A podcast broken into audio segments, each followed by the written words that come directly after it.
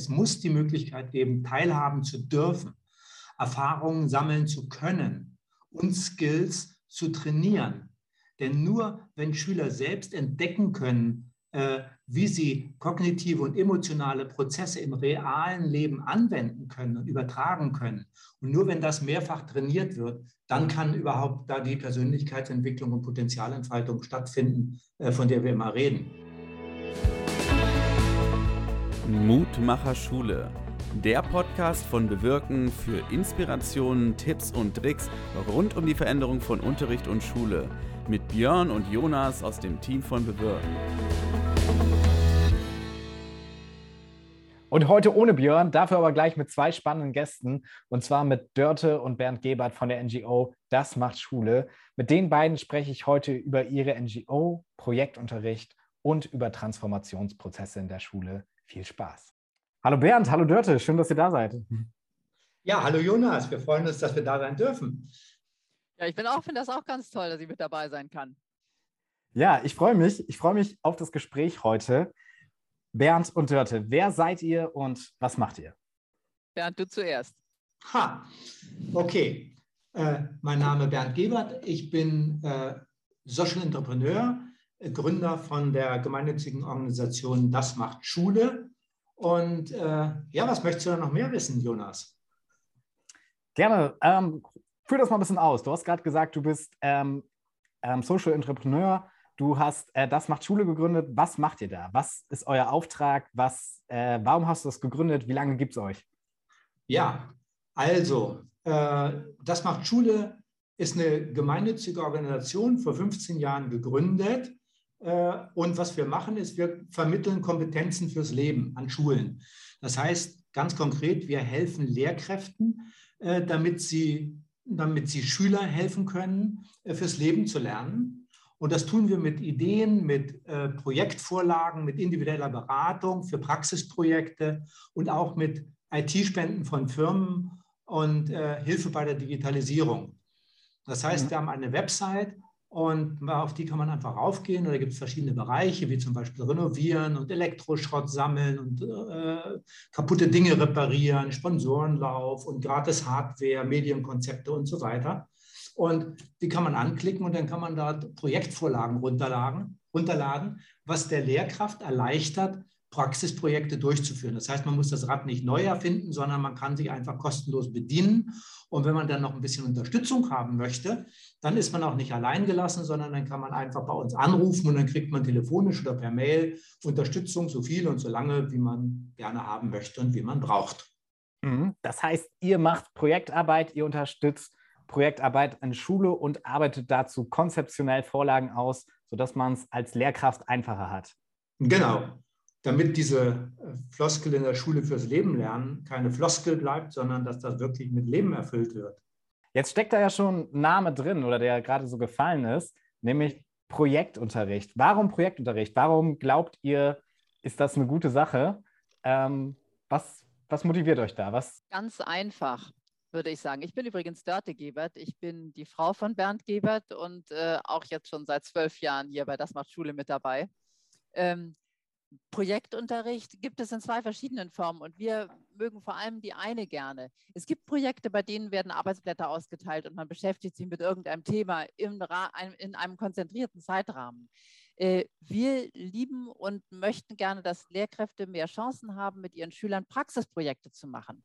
Das sind solche Projekte, wo man irgendwo wirklich richtig Hand anlegt, wo irgendwas Physisches, also was Materielles, was, was Praktisches am Ende entsteht. Das können gespendete Computer sein, die ins Schulnetzwerk eingebunden sind. Das kann aber auch ein verschönerter Klassenraum sein. Und es ist irgendetwas, woraus man einfach Erfahrungen mitnimmt. Das heißt, man lernt nicht mit dem Kopf, sondern man lernt durch das, was man gemeinsam macht. Und das bringt einfach noch andere Kompetenzen zutage. Und da kann man ganz andere Dinge lernen, als wenn der Lehrer oder Bücher einem sagen, wie die Welt funktioniert. Mhm. Jetzt habe ich mal eine These. Ich glaube, man wacht nicht morgens auf und denkt, ja, Projektunterricht in Schule, das ist was, was ich unterstützen möchte. Wie seid ihr da hingekommen? Gute Frage. Ja, ähm, ich versuche das mal kurz zu fassen, denn das ist ein abendfüllendes Programm, das zu erzählen, wie man dazu kommt. Aber das ging in der Tat recht fix. Äh, ich war, äh, ich bin eigentlich von Haus aus Physikingenieur und habe mein Leben lang äh, mit einer eigenen Kommunikationsagentur, also mein erstes Berufsleben lang, ähm, äh, Kommunikation gemacht, Marketing-Kommunikation äh, gemacht. Und mh, hm, dann tauchte irgendwann Ende 2005 eine Kampagne auf in Deutschland mit dem Namen Du bist Deutschland. Das war die Zeit von äh, Kanzlerwechsel Schröder-Merkel. Und da war es irgendwie, fühlte sich die Stimmung in Deutschland düster an. Und irgendwie hatten sie ein paar Leute zusammengesetzt und haben gesagt, ja Mensch, wir müssen was machen. Und irgendwie ist es so, weißt du, jeder Einzelne, wie gut der ist in, in, dem, in, in dem ganzen Gefüge hier in Deutschland, macht aus, wie das ganze Land überhaupt, wie da der Spirit ist. Und die sagten also, du bist Deutschland und brachten so einen Handlungsimpuls äh, in die Welt und mit dem Ziel eigentlich das ganze Volk zu verändern. Und ich sah das und dachte, hey, feine Sache, was sich da die Marketingkollegen ausgedacht haben, aber das ist nur ein Handlungsimpuls. Wie kannst du was daraus machen, was nachhaltig ist, was wirklich einen Handlungsrahmen schafft, wo jeder aktiv werden kann? So, und dann, ich mache es also wirklich, äh, lange Story kurz erzählt, ähm, kamen ein paar Dinge zusammen. Einerseits die Überlegung, wenn ich was in der Gesellschaft verändern will, an wen gehe ich eigentlich ran? An die Erwachsenen oder an die Jugend? Die Jugend ist das Nachhaltigste. Wo kann ich Jugend eigentlich gut erreichen? In der Schule. Da sind Schüler in Klassenverbänden sortiert wie die Eier in einer Eierpappe. Die kannst du viel einfacher erreichen als Jugendliche einzeln. Ähm, gleichzeitig, wenn ich den Lehrer in irgendeiner Form mit ins Boot nehme, habe ich dann eine nachhaltige Ressource in der Schule, die ich dahinter lasse, die das auch mit anderen Klassenverbänden Dinge machen kann. Und dann war die Überlegung, wie kann ich das eigentlich an Schule kriegen, Eigeninitiative, Verantwortung und Gemeinsinn zu fördern. Denn das war das Anliegen von der Kampagne bist Deutschland. Und ja. äh, habe ich gedacht, Mensch, da brauche ich irgendwas, was in der Schule nicht gut läuft. Und ja, guck dir mal Klassenräume an. Die sehen alle, die meisten sehen aus wie Hulle, da fühlst du dich nicht wohl drin. Selbst wenn frisch renoviert ist, dann ist es kalkig weiß und äh, so. Das ist nicht, nicht schülerlike. Da habe ich gedacht, als erstes fangen wir mal an mit Klassenraumrenovierungsprojekten und habe Anleitungen dafür geschrieben, wie ein Lehrer ganz einfach mit seinen Schülern äh, den Klassenraum renovieren kann. Und dabei das Thema Teilhabe und Gestaltungskompetenzen und all diese Dinge eingekoppelt. Mhm. Und habe einen ersten Testlauf gemacht, um zu sehen, ob das überhaupt gehen kann. Und, und dann haben wir ganz viel Rückenwind gekriegt von Pädagogikprofessoren, die gesagt haben, das stimmt wirklich. Bei so einem Projekt wie Klassenraum renovieren, da kann man so viel dabei lernen. Da können die Schüler so viel an diese bekannten vier Ks. Kommunikation, Kollaboration, sprich Zusammenarbeit, mhm. kreatives mhm. Denken und kritisches Hinterfragen. Da kann man alles dran lernen. Das ist einfach ein total tolles pädagogisches Projekt. Ja, das ist total cool, weil es ja fachübergreifend ist. Ist es was, was ihr aktuell noch macht? Also wenn jetzt gerade eine Lehrkraft zuhört, die sagt, oh, ich hätte auch Lust, meinen Klassenraum mal zu renovieren, kann man sich da an euch wenden? Ja, absolut. Ja, auf jeden Fall. Das war unser, unser Anfang, Klassenraum renovieren und das ging dann mit weiteren vielen anderen Projektformaten weiter. Einfach auf www.dasmachtschule.net, also mit Minuszeichen dazwischen, auf die Seite raufgehen und gleich auf der Startseite sieht man das Thema Klassenraum renovieren und kann dann sich weitere Informationen dazu angucken. Können wir gerne auch nochmal in den Show Notes verlinken. Ja, vielen Dank. Ähm, jetzt macht ihr ganz viele Projekte. Ihr macht nicht nur Renovieren an Schulen, sondern habt, du hast auch schon ein paar aufgezählt. Was mhm. ist vielleicht so ein Lieblingsprojekt, was ihr habt? Oh, Im Augenblick das E-Waste Race. Äh, Und ich würde sagen Sponsorenlauf. Okay, dann mhm. nacheinander. Bernd, du zuerst. ja, im E-Waste Race, das ist ein Projektformat, was wir aus den Niederlanden nach Deutschland geholt haben, sammeln Schüler im Wettbewerb Elektroschrott.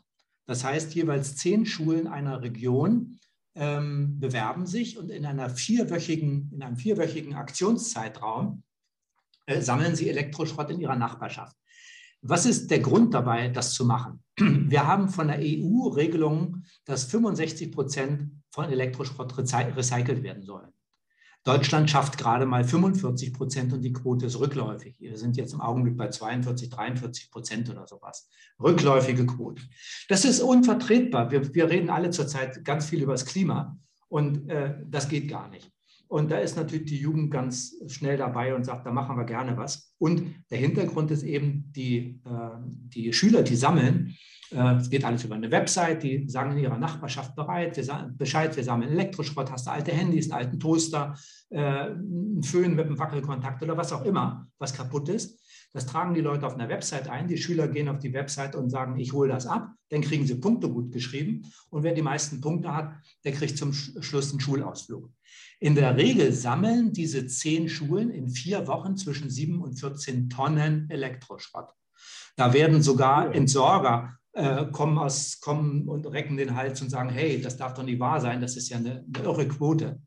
Und sie erreichen in der Regel äh, 5000 Leute in ihrem direkten Umfeld. Es wird ist stets die Presse dabei, das Fernsehen oftmals. Und es wird ein ganz wichtiger, nachhaltiger Impuls in der Gesellschaft gesetzt, äh, diese äh, Ressourcen zu nutzen. Allein das Gold und die Edelmetalle, die in Handys stecken und so weiter, was einfach irgendwo bei Leuten in Schubladen rumliegt, äh, das ist also mein Lieblingsprojekt zurzeit und das rennt wie blöde, es macht einen Riesenspaß. Wir waren ein bisschen gebremst durch die Corona-Zeit, haben aber im letzten Sommer nach den, äh, nach den Sommerferien damit angefangen. Zunächst in Hamburg, Berlin, äh, dann in, äh, in Dortmund und jetzt in diesem Jahr werden mindestens zehn weitere Städte folgen.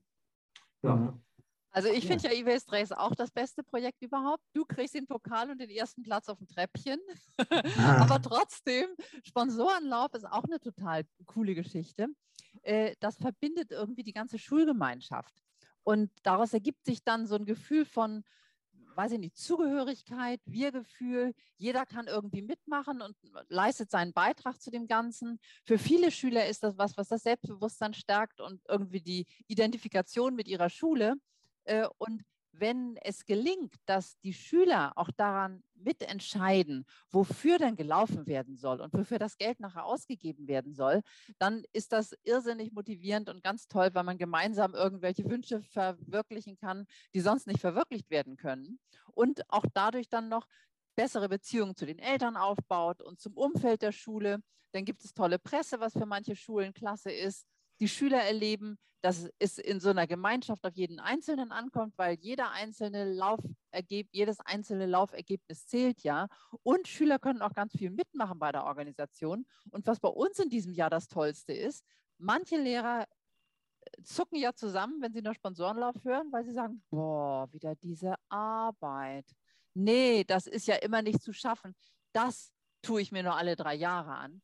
Wir haben jetzt ein neues Tool am Start, eine, eine Software, mit der man 90 Prozent weniger Arbeit hat. Echt wahr. Das ist in der Schweiz getestet in ganz vielen Sponsorenläufen und dort auch entwickelt. Und das Geld einsammeln fällt weg weil das auch alles online passiert. Und gleichzeitig können die Kiddies dann noch ihr geliebtes Handy benutzen und dabei ein bisschen weitere digitale Kompetenzen erwerben. Also ich finde das auch ein total tolles Projekt und ich würde ganz, ganz vielen Schulen wünschen, dass sie jetzt nach dieser einsamen, drögen, langweiligen Corona-Zeit so ein Projekt starten, um so richtig in der Schule gemeinsam was auf die Beine zu stellen.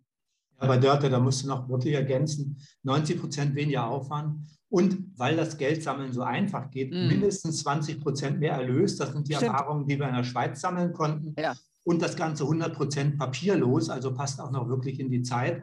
Äh, da freuen wir uns, dass jetzt geht die Laufsaison dann bald wieder los. Da freuen wir uns darauf, dass wir auch die, gerade das Digitale dazu ausrollen können. Ist eines unserer bestlaufenden Projekte, die Sponsorenläufe. Die Schulen sammeln zwischen 5.000 und 70.000 Euro pro Lauf. Das ist unglaublich. Cool. Ja, ja, vielen Dank für das Vorstellen.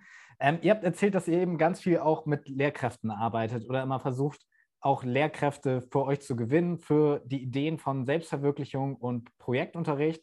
Gerade wir sind ja in einem ganz ähnlichen Setting tätig als Bewirken. Auch wir sind stärker zu Lehrkräften hingegangen, auch weil wir das einfach erkannt haben, dass Lehrkräfte als Multiplikatoren eben eine besondere Verantwortung auch in unserer Gesellschaft haben. Wir oft den Eindruck haben, dass sie aber leider eben zu wenig gefördert werden. Was ist eure Perspektive? Was könnt ihr vielleicht auch Lehrkräften mitnehmen? geben, die jetzt so zuhören? Was denkt ihr, was ist vielleicht so der Hebel, den ich als Lehrkraft am meisten habe, wo ich so ein bisschen was in Gang setzen kann? Mhm. Ja, willst du was sagen oder soll ich was sagen? Äh, ich würde mal einen kleinen Impuls geben. Ähm, ich glaube, manchmal ist es schwierig, wenn man gerne was Gutes mit den Schülern machen will. Wenn man jetzt auch nach Corona Lust hat, irgendwas zu tun, wo alle was miteinander zusammen machen, erstmal überhaupt eine Idee zu haben, was könnte das sein und wie groß soll das eigentlich sein. Und ich glaube, da können wir ganz doll helfen, wenn man gleich auf unsere Website geht, dann sieht man die Projekttypen Und dann sieht man auch eine Ideenbox. Und da stecken auch so kleine Sachen drin, die man machen kann, was nicht sechs Wochen Vorbereitung kostet und dann ein riesiges, tolles Projekt ist, sondern was man vielleicht auch mal an einem Projekttag machen kann. Und ich glaube, da können wir Lehrkräften ganz viel mitgeben damit, dass wir ihnen einfach Ideen und Anregungen geben. Und als zweites, wenn sie irgendwo tiefer einsteigen wollen, äh, unsere Checklisten und unsere Materialien, die wir zur Verfügung stellen, machen das echt leichter, sind eine gute Guideline.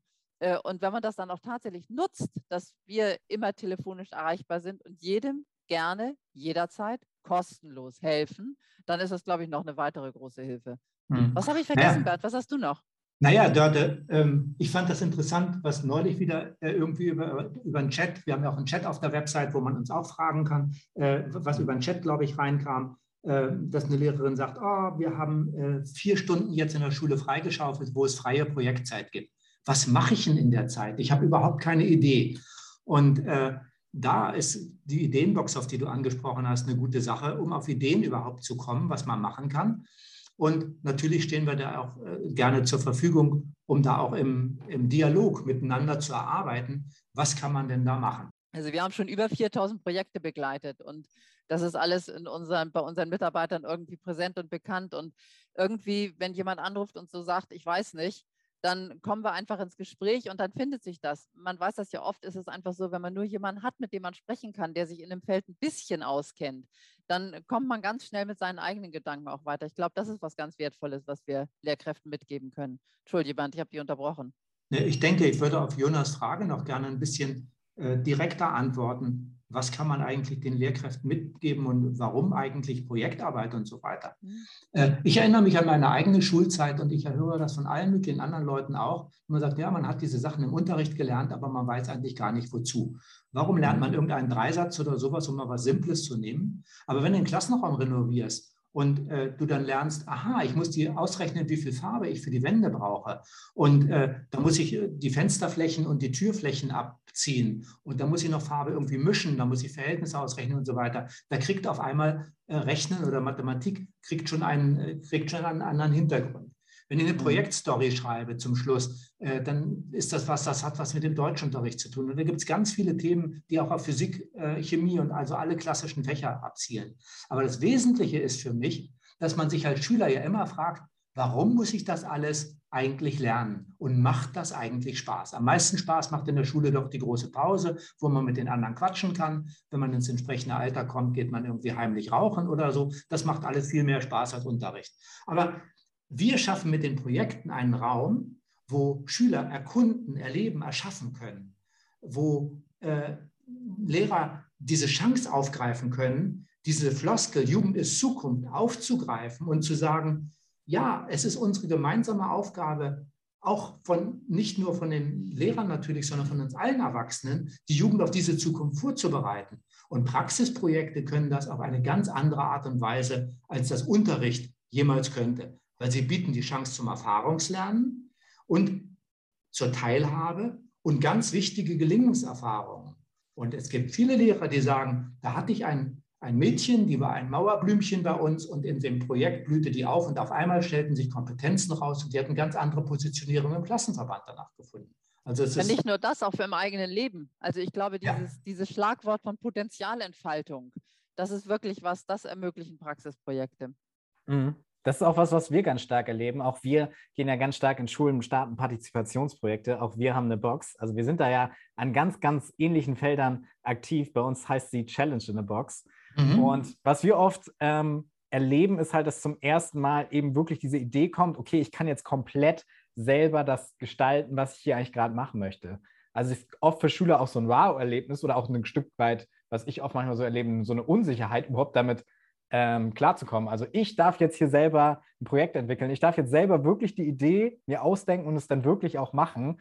Und es bleibt nicht irgendwie bei einem Arbeitsplatz oder bei einem bloßen Gedankenspiel, sondern es kommt tatsächlich zur Umsetzung. Und das finde ich, finde ich so cool und das ist auch so ein persönliches Ding von uns, dass wir oft denken, ja, genau, es geht um die Realisierung von Ideen. Und das ist ja gerade das, wo, glaube ich, Schule manchmal, gerade wenn Schule auch sehr verbucht ist, ja, man holt oft irgendwie das Schulbuch raus was man, was ich als Lehrkraft auch verstehen kann, dass man dann sagt, sich da dran zu orientieren und gleichzeitig ähm, Ja, es ist immer schön und du hattest gerade, Dörte, schon die 4K aufgemacht. Die betonen ja auch so ein fachübergreifendes Verständnis von Unterricht, zu gucken, wie kriegt man eigentlich unterschiedliche Ideen und Impulse zusammen und wie kann ich die eigentlich produktiv für mein Leben einsetzen. Ich finde immer diese Frage spannend.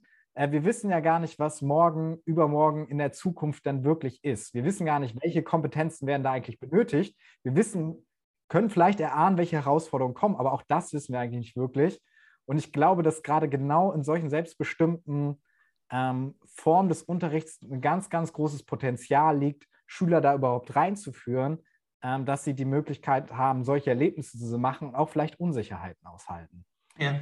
Ja, und dazu muss es eben, genau wie du sagst, Jonas, es muss die Möglichkeit geben, teilhaben zu dürfen, Erfahrungen sammeln zu können und Skills zu trainieren. Denn nur wenn Schüler selbst entdecken können, äh, wie sie kognitive und emotionale Prozesse im realen Leben anwenden können und übertragen können. Und nur wenn das mehrfach trainiert wird, dann kann überhaupt da die Persönlichkeitsentwicklung und Potenzialentfaltung stattfinden, äh, von der wir immer reden. Und ich glaube, was dazu gehört, ist bei den Lehrkräften eine Menge Mut. Äh, Mut, sich darauf einzulassen, zu sagen, ich probiere das und eventuell sagen alle Bu und das läuft nicht gut. Ja, dann muss man eben nochmal starten. Ähm, aber Schule ist ja ein System, äh, das ist am ehesten vergleichbar mit dem Militär oder mit der Kirche oder ich hätte beinahe gesagt mit der Mafia, weil es eben hierarchisch organisiert ist. Und Lehrer sind eigentlich gewohnt, es kommt eine Ansage von oben, das ist der Lehrplan, so musst du es machen und nicht anders. Da ist ja eigentlich gar keine Kreativität gefragt, gefordert oder so. Und wir erleben engagierte Lehrkräfte, die schauen über den Tellerrand und die wagen mehr und machen mehr, als andere. Davon kriegen sie manchmal ein bisschen Kollegenschelte, aber es braucht dieses Engagement. Und dieses Engagement führt dann dazu, dass später, wenn man als Lehrkraft irgendwann in den Ruhestand geht, die Schüler immer noch kommen zu einem nach Hause, wenn sie schon längst erwachsen sind, Führungspositionen in der Wirtschaft haben oder sonst was und sagen, du hast mir damals wirklich weitergeholfen. Du als Lehrer, du warst derjenige, der mir gezeigt hat, was ich kann und jetzt bin ich das. Ne? Ich weiß, ich weiß wovon ich rede. Ähm, heutzutage würde, würde man mich, ich habe nur Volksschule gemacht, dann zweiten, später einen zweiten Bildungsweg, heutzutage würde man mich äh, zu einem großen Teil als Schulversager einstufen. Ich habe einen Lehrer, der hat eine Viertelstunde mit mir gesprochen, der hat mir gezeigt in der achten Klasse, wo der Hammer hängt. Das war für mich wichtig. Dann habe ich als Schulbester die Schule verlassen, nachdem ansonsten alles wirklich mehr als gefährdet war. Und das brauchen wir Lehrer, die, äh, die helfen, Potenziale zu entfalten. Mhm. Also auch vielleicht Persönlichkeitsentwicklung wirklich mhm. anstoßen oder in der Pubertät auch wirklich da sein, vielleicht auch Grenzen aufzeigen, was, was du gerade beschlossen hast. Aber ich glaube auch, dass es wirklich immer darum geht, wie können wir diese Selbst, ja, diese Selbstwirksamkeitserfahrung machen? Wo erlebe ich wirklich, dass ich für mein Leben Verantwortung habe?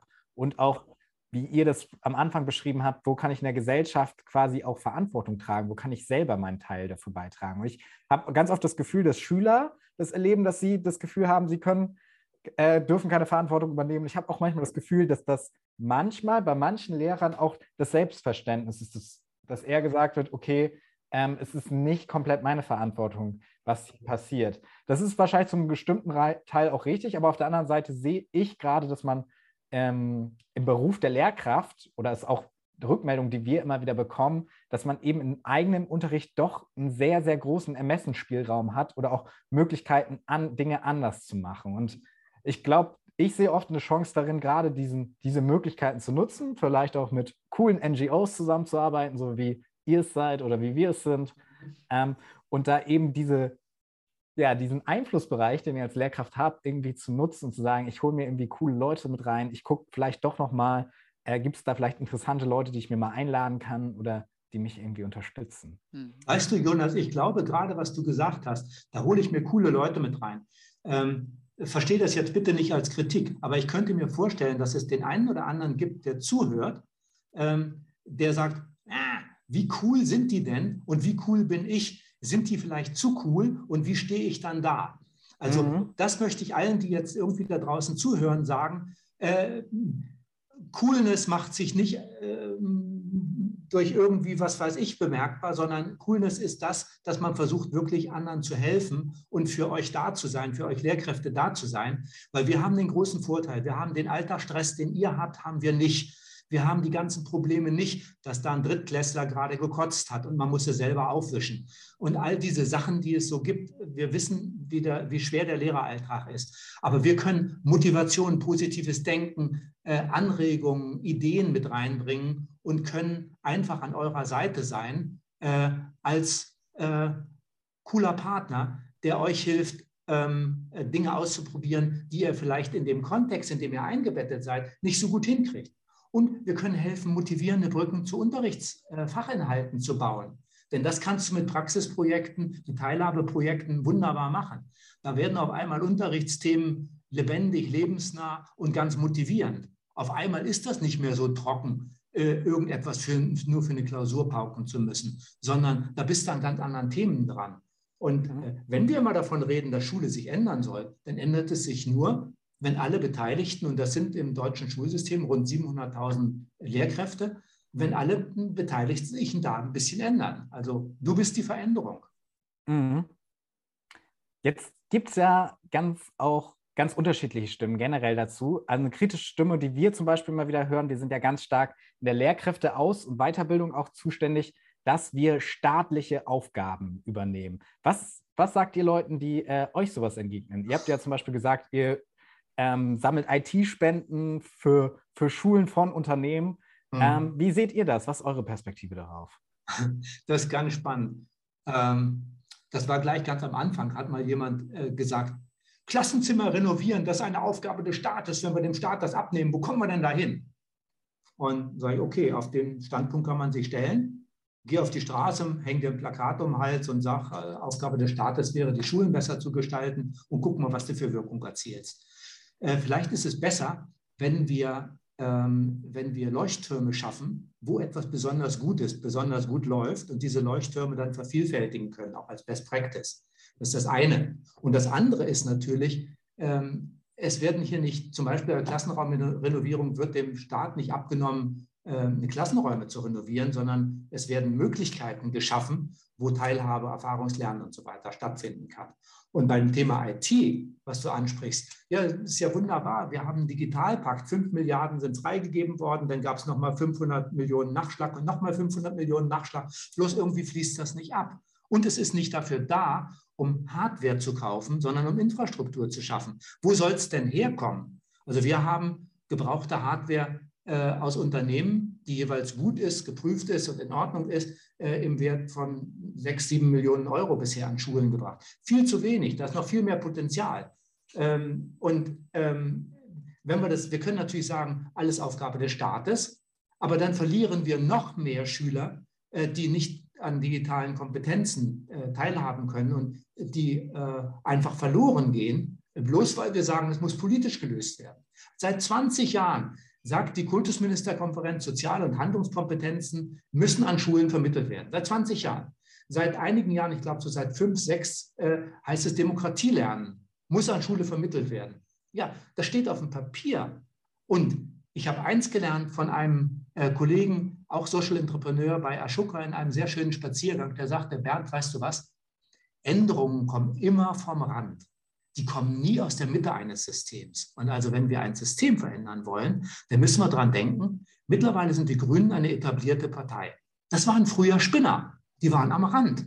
Die sind kaum aufgefallen. Und dann sind sie irgendwann mehr aufgefallen und jetzt sind sie etablierte Partei. Und jetzt ist es so, ich habe gerade heute gepostet dazu vom, äh, vom Präsidenten des äh, Bundesumweltamtes, äh, wie, denn, wie grün die Bevölkerung inzwischen denkt.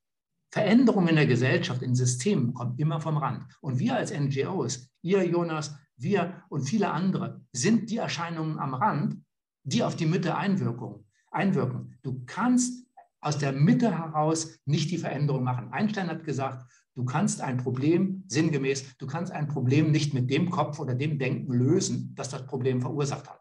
So, die Mitte verursacht die Probleme in der Form, weil es ein etabliertes System ist. Und du brauchst Denken von außen, andere Anstöße, damit du dieses, dieses, dieses System durchbrechen und ändern kannst.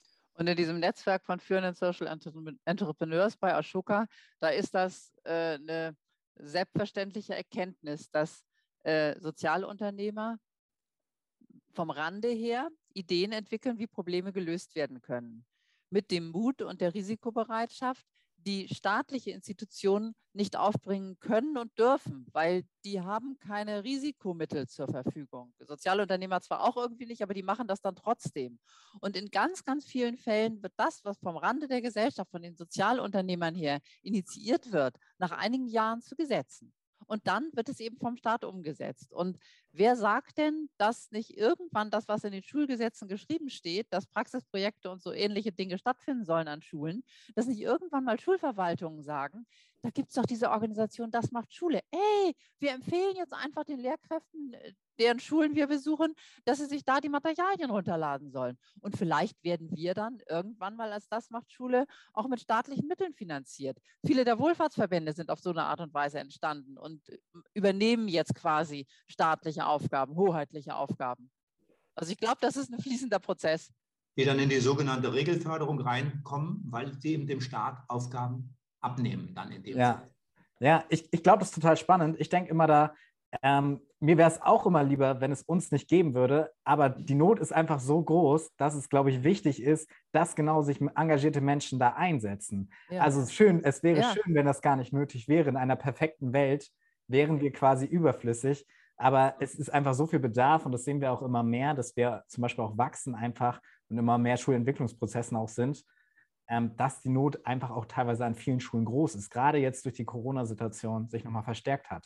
Ich möchte aber nochmal einen anderen Gedanken aufmachen, gerade das, was ihr als Social Entrepreneure ansprecht. Ich glaube, das ist auch eine Perspektive als Lehrkraft. Die Bewegung muss so ein bisschen von unten kommen. Ich glaube, dass man von unten eben dieses System ähm, ja, mit verändern kann, dass wenn man an seiner Schule bestimmt Dinge anders zu machen, sich Kollegen und Verbündete holt, die da ähnlich denken. Und wenn es nur eine andere Kollegin ist im Lehrerzimmer, dass man dann schon eine ganze Menge anders machen kann. Sich vielleicht weg von diesem, jeder macht sein Ding im Klassenzimmer für sich, vielleicht hinzu, wir schauen mal bei dem anderen in den Unterricht rein, wir sehen neue Perspektiven, wir machen mit den Klassen was zusammen, arbeiten gemeinsam an einem Projekt, dass da viel Möglichkeiten da sind, auch im ganz, ganz Kleinen. Und das waren auch immer gerade das, was ihr gerade angesprochen habt, diese, diese Idee, ja, da, das ändert nichts, das passiert nichts. Genau das, was du gerade meinst, Bernd, das sehe ich als Potenzial für Schule, dass man sagt, ja, das ist die Bewegung, die vielleicht am Anfang noch ein bisschen, bisschen als verrückt oder das alles neu oder brauchen wir das mit so einem Fragezeichen dran gehängt wird.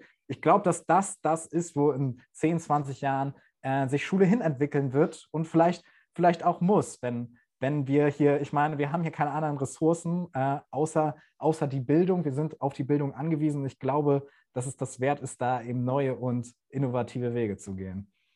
Weißt du, das spricht mir sehr aus der Seele, was du sagst. Jedes Unternehmen holt sich, wenn es ein Problem hat, einen Unternehmensberater in der verschiedenen Richtung da, wo es gerade benötigt wird. Der eine will seine Fertigung optimieren, der nächste hat Finanzprobleme, der nächste hat Probleme äh, das, äh, im Marketing oder wie auch immer. Jeder, das ist mittlerweile auch so, jeder Privatmann und jede Privatfrau, die in irgendeiner Form ein Problem mit der Persönlichkeitsentwicklung oder Karriereplanung hat oder sonst wie, wie man es nennen will, sucht sich einen Coach. Warum soll denn die Schule sich nicht auch selbstverständlich bei den vielen tollen NGOs, die es gibt, bedienen und sagen, hey, lass uns mal zusammenarbeiten? Das wäre doch abstrus, wenn Schule das nicht macht. Ja, kann ich nur denken, immer mehr Schulen machen das. Und ich glaube, das ist vielleicht auch ein gutes Abschlusswort. Wenn ihr Interesse habt, vielleicht auch an IT-Spenden oder anderen tollen Projekten, es ist in dem Gespräch oft genug gefallen von Dörnt und Bernd. Besucht gerne die Seite von Das macht Schule. Wir verlinken es auch nochmal in den Show Notes. Und wenn ihr Fragen zu uns habt oder Anregungen, meldet euch gerne bei uns. Bert und Dörte, ganz, ganz vielen Dank, dass ihr da wart und für eure tollen Einblicke. Und ich hoffe, das war nicht das letzte Mal, dass wir miteinander ins Gespräch gegangen sind. Jonas, dir ganz herzlichen Dank für Bewirken. Alles Gute. Ihr macht einen tollen Job. Äh, ich freue mich, dass es äh, viele Kollegen überall gibt, die ähnliche Dinge machen äh, wie wir und die die Dinge voranbringen. Vielen Dank für die Möglichkeit für diesen tollen Podcast. Ja, auch von mir. Danke, Jonas. Mutmacher Schule. Der Podcast von Bewirken für Inspirationen, Tipps und Tricks rund um die Veränderung von Unterricht und Schule mit Björn und Jonas aus dem Team von Bewirken.